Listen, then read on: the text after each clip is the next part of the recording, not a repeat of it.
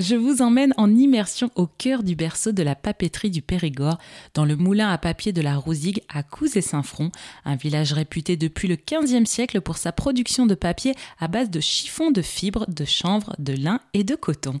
Aujourd'hui, je vous fais découvrir les étapes de fabrication du papier artisanal et ses gestes inchangés depuis la fin du Moyen Âge avec Carole Loiseau, papetière et responsable du moulin. Donc là, on est devant notre cuve de démonstration.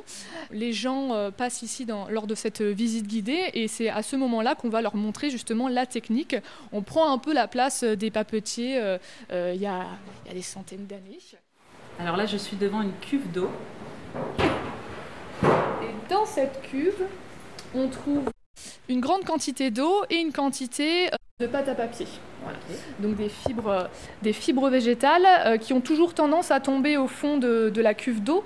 Donc la première étape, euh, ça va être de, euh, de, remuer pour faire remonter ces fibres à la surface pour ensuite pouvoir créer notre feuille. Donc c'est ce que je vais faire.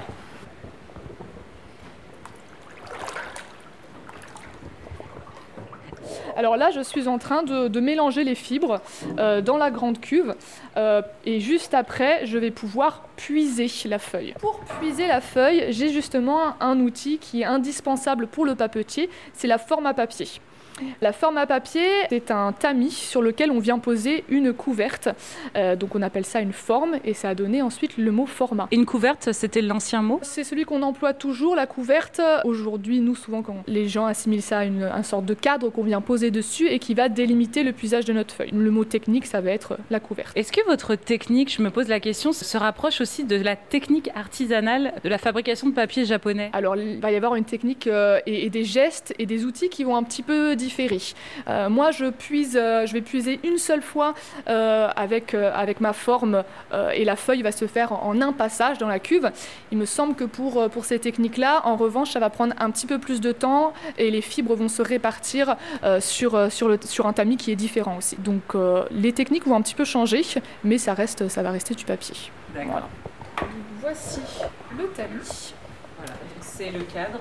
Euh. C'est cet outil qui va, euh, sur lequel euh, va venir se, placer nos fibres et qui va nous permettre de, de, réaliser notre feuille. Et donc la personne qui se tenait à ma place, c'était celui qu'on appelait le puiseur. C'est lui qui va fabriquer la feuille de papier.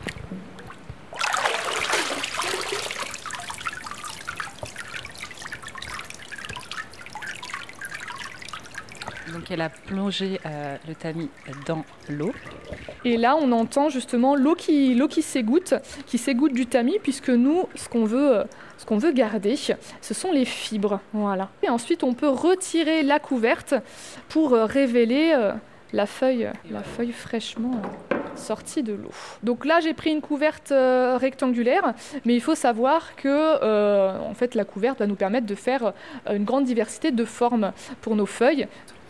Une fois qu'on a puisé notre feuille, euh, afin de la détacher euh, du tamis euh, sans, sans, la casser, il va falloir coucher la feuille. Voilà. donc le couchage de la feuille, c'était un, un, ouvrier qui s'appelait le coucheur qui s'en chargeait. Voilà, tout simplement. Et on va la coucher sur un feutre en laine juste ici. Alors là, on est devant le feutre en laine où elle va poser le papier humide encore. Là, j'humidifie juste le feutre euh, au préalable et on va coucher la feuille comme ceci. Voilà. Bah, ça y est, on a notre feuille. Alors à ce stade-là, elle est, très jolie, mais elle est, euh, elle est particulièrement fragile.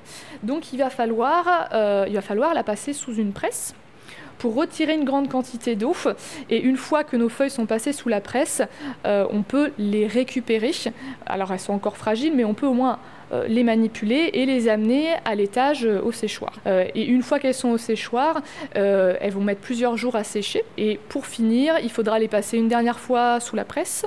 et puis ensuite, elles étaient, elles étaient conditionnées pour partir au XVIe siècle sur les gabarres. Là, elles vont pas bien loin, elles vont dans la boutique du moulin.